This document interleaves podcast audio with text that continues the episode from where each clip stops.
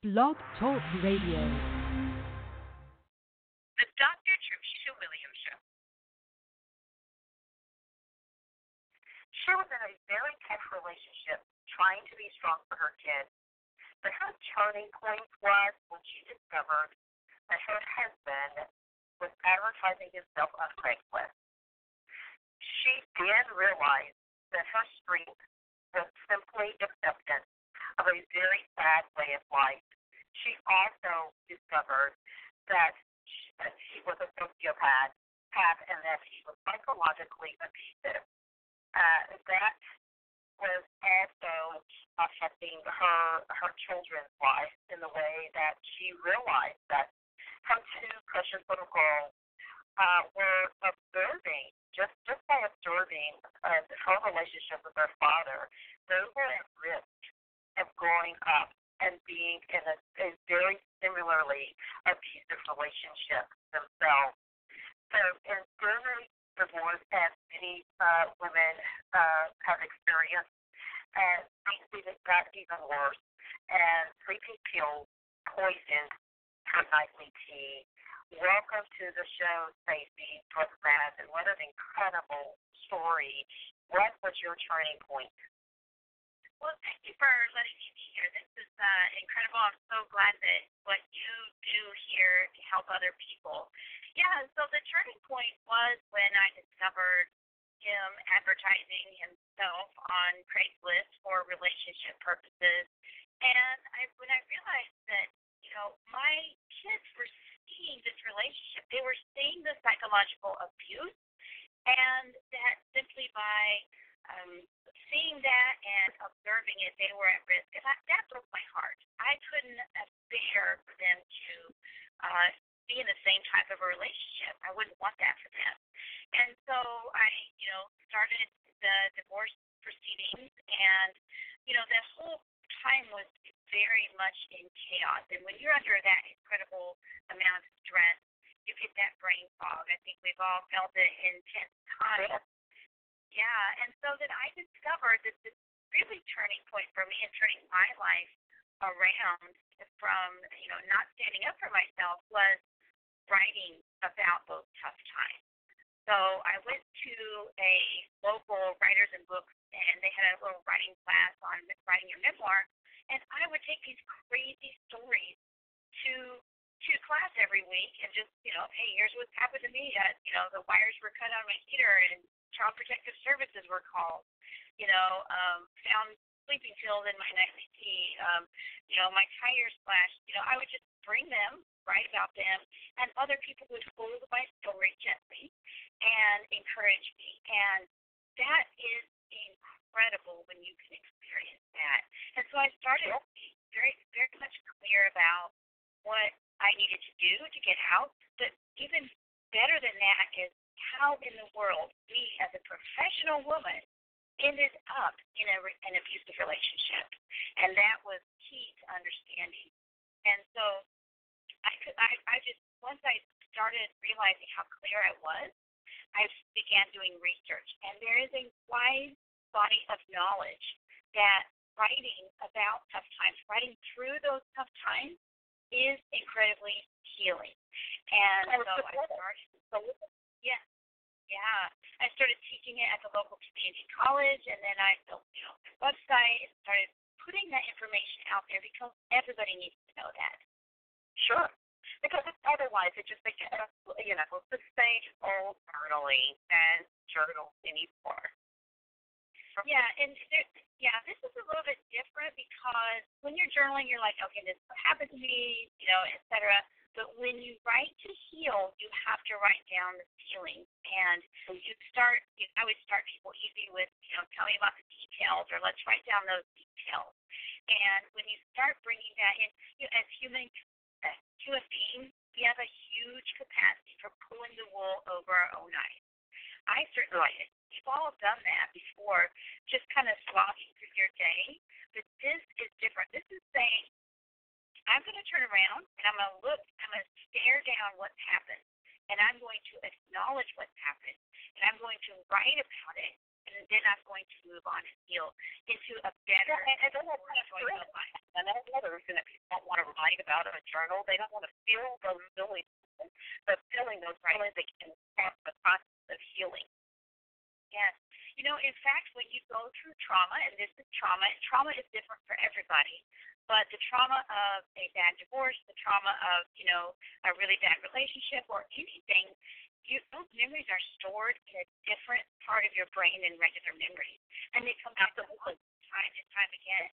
And so writing is one of those things that will help you take those memories and yes you have to acknowledge them and then and then they can go into the place where normal memories are and they can fade. And then you have the power over them. They don't have power over you. Exactly. It's about taking ownership of them. Yes, absolutely. Absolutely. Don't tamp it exactly. down. You know, people will tell you, don't, you know, just get over it, get past it, you know, just, you know, ignore all that. But when you do, you're hurting yourself. You, you are, because you can bring that off into relationships, whether it's at work or, you know, at, you know, social life or even a partnership, you know, a relationship, an intimate relationship, you're going to carry those emotions that you've buried into that next relationship. Absolutely. And if you want to be the best self that you can be and in a healthy relationship and find healthy people to be in a relationship with, you've got to write through your past tough relationships or your past trauma. It doesn't even have to be a relationship. It could be something that happened in childhood, and, and often it is something that happened in childhood. And you're taking oh, that little child into adulthood, and you're operating in, uh, you know, as an adult with that uh, something that hurt you back when you were eight years old. So now you're recognizing some of those things will help um, be a more fulfilled person.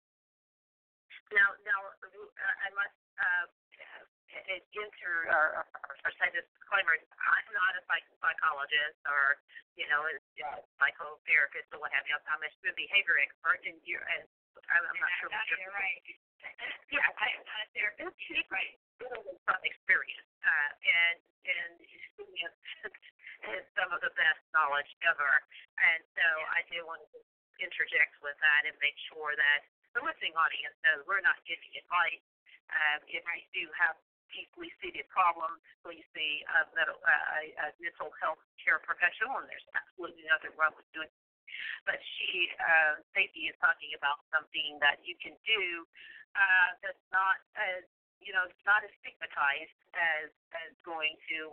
We need to to really talk about that as well. Removing stigma uh, uh, making mental health uh, uh, help uh, because it is necessary, especially in today's society. There's so many uh, ridiculously crazy things going on, and so uh, so it's, my very personal pers- uh, perspective and how she got overcame um, a very difficult time in her life, and it worked for her, and she uh, she knows that it'll work for other people as well. Absolutely. In fact, my therapist, because I had a counselor during this time, the therapist, uh, because it was incredibly um, it was very tough. You know, sociopath is just, you know, really, really bad. You know, all the different things. And he was the one that recommended that I go to this writers group, and I did and fell in love with it, and it just helped me tremendously. So yes, a counselor or a therapist can be incredibly helpful. But then also writing is cheap. It's in fact yeah. it's free. Right? It's, and it's accessible. You could do it like I would. I would pull into a grocery store parking lot and just write for half an hour. You know, just write about, just get those feelings out on paper. Here's the the horrible things that have, have happened to me, and you're acknowledging it and holding yourself in a space, right? And caring for for yourself, and and that's always a good thing. Absolutely. I think what that I love about the store that you as a mother understood the high impact of your relationship on your daughters and the power of observational learning. Uh, and then the, they were witnessing as they were observing your abuse, and therefore they were learning that that was that was or wasn't okay, and and you were you know strong enough to decide that you know you were going to show them something different. You want to make sure that they knew that it wasn't okay, and that Yeah. you know Yeah. it, In fact, it's I didn't even than to right. to stay a situation that's abusive like that. Yeah, and I, and I was in this relationship for ten years, or, or actually longer, and and I didn't even get out of that relationship myself. I couldn't. I wasn't at the place where I could do that for myself. But I could be, you know, as moms, we could be strong for our kids, and that's what I did. I was strong for them because I'm like, I've got to get through this and get out of this relationship for them. Ultimately, it benefits them and myself. I live oh my goodness, a 100, 360 degree turnaround, uh, an amazing life right now because I've gotten out of that. And I am not getting into uh, abusive, additional abusive relationships. I'm done Right. with that, and I have healed, and um, and and so I have benefited from that. But yes, initially I got out for them. Right. And if you can hear the joy in your voice because of it. So the way you're teaching other women how to do the same thing you did, and so how can people find out more about the work that you do today? Obviously, your work was inspired by your own personal experience, which is the most powerful work that you can do. Right. So I over I have my website at stacybrookman.com. That's S T A C Y brookman.com. And I have the podcast Real Life Resilience where I interview people who have stories of recovery from life's most difficult trauma, not just relationships, but all kinds of trauma, and it's just really amazing. And then I also have the Emotional Abuse Recovery and Resilience Summit at that emotionalabusesummit.com. And and so that's where I interviewed over 55 experts on every different aspect of emotional abuse. You know, when I was in there, I didn't even know what that word was. I didn't know there was a thing as emotional abuse. And so once I did, um, you know, found that out, I started doing research and I talked with experts, and I want to share that with the world as well. Sounds good. Well, thank you so much, Stacy, for sharing your incredible story. It's very empowering and inspiring that anyone can pick up a pen and paper and turn their lives around.